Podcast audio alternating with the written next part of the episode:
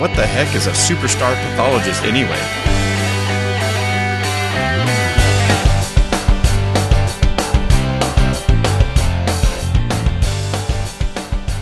Welcome to the TVaholic Previews, where we help you find the prime in prime time by checking out new shows and letting you know ahead of time which ones are worth watching. I'm Jason the TVaholic, and on this episode we are taking a look at Fox's new medical procedural, Rosewood. Rosewood stars Morris Chestnut as Dr. Beaumont Rosewood Jr. Recently on TV, you may have seen Chestnut in TNT's Legends or Showtime's Nurse Jackie, but he's probably best known for the Best Man movies or from The Perfect Guy that's playing in theaters now as I record this. He gets partnered up with Detective Annalise Villa, played by Jaina Lee Ortiz, who hasn't been in uh, a whole lot. Uh, you may have seen her in The After, which was the Chris Carter series that only got the pilot uh, at Amazon, uh, but they didn't pick it up to series. Gabrielle Dennis plays uh, his sister, Pippi. Uh, you may have seen her in past seasons of The Game. His mother is played by Lorraine Toussaint, who recently has been in Orange is the New Black, or who played the captain on last year's One and Done Forever on ABC. Uh, also in the cast is Anna Konkle, who plays a DNA specialist, Tara Millie Isikoff, who is also affectionately known as TMI. Uh, she is also Pippi's fiance. And then they all end up having to work with Captain Ira Hornstock, who's played by Dominic Lombardozzi, who most recently has been in Boardwalk Empire, but was also in The Wire. But the thing I know him most from is uh, the couple of seasons of Breakout Kings on A and E. The show comes from executive producer Todd Harthan, who has been a writer and co-executive producer on things like Psych, and at present is working in that capacity on Dominion for Syfy. Dominion's not a bad show, and I like Psych, so having worked with, on those two shows, that's a, a potentially good sign here. But what is what is Rosewood?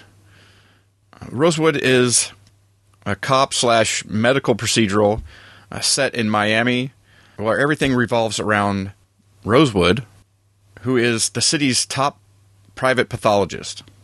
Uh, he consults for the Miami PD and ultimately ends up teaming up with uh, a detective, and together they end up investigating some of the most challenging cases in the city he works with his sister, who is one of the top toxicologists, uh, and also his sister's fiance, who is a DNA specialist.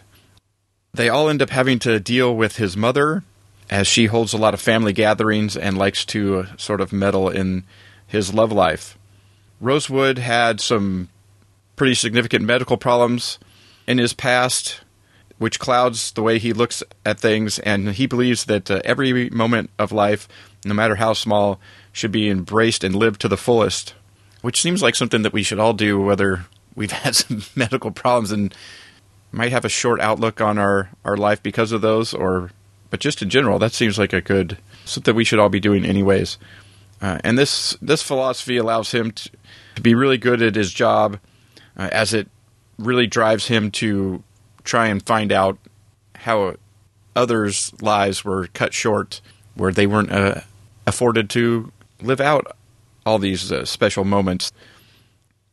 Rosewood is the type of show that if you like things like the bantery cop procedurals like Bones or Castle, then you you may like this one too.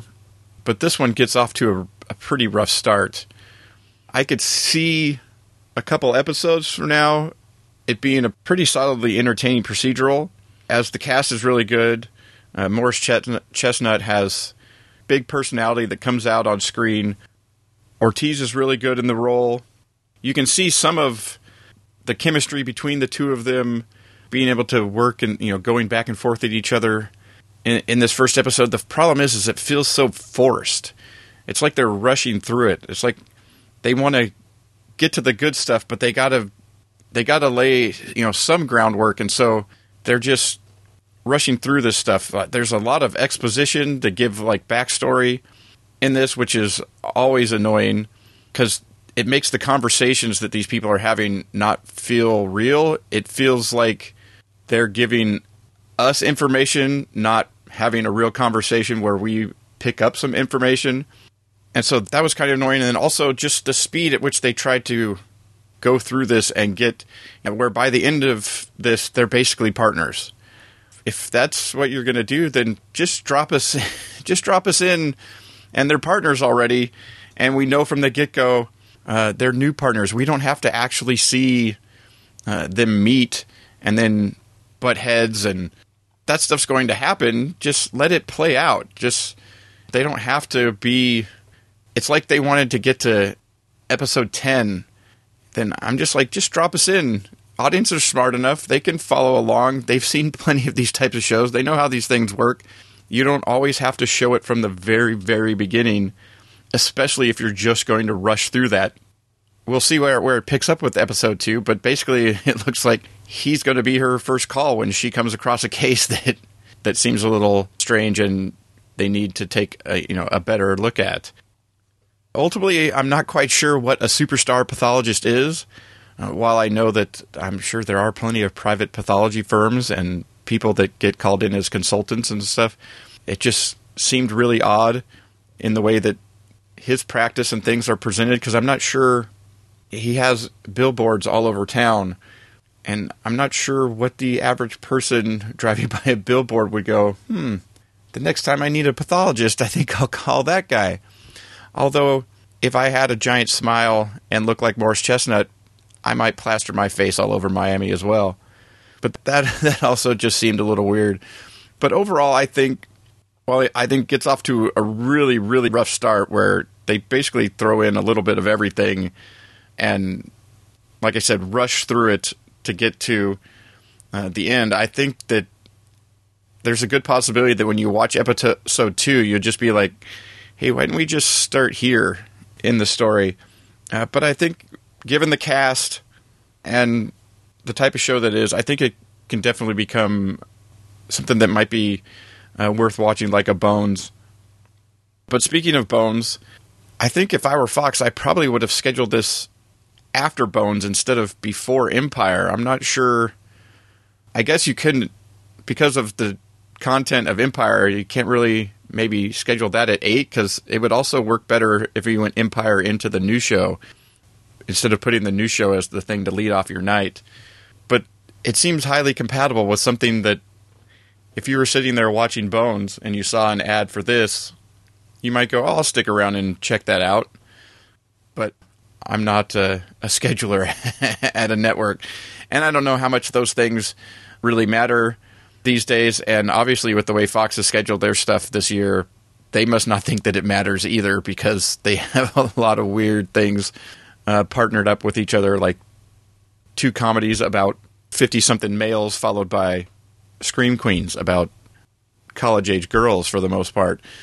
Doesn't really fit. Sleepy Hollow with Bones, kind of not really. I mean, maybe a little bit. I mean, they are going to have a crossover, but uh, this season, which is strange enough on its own.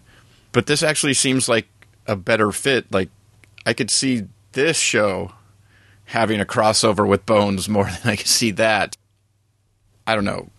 I suppose they still could do that as well. But anyways, Rosewood premieres Wednesday, September 23rd on Fox, as I said, preceding Empire. And as always, I'll have links to the official site as well as be posting the trailer in the show notes at tvaholic.com slash previews slash rosewood. Uh, and let me know if you're going to be checking out Rosewood. Does the show look interesting to you from uh, any of the ads or the trailer? Let me know in the comments on the show notes or hit me up on Twitter at the TVaholic and let me know what you think about the show or once you've seen it, uh, let me know what you thought. And until next time, this has been the TVaholic Previews Rosewood.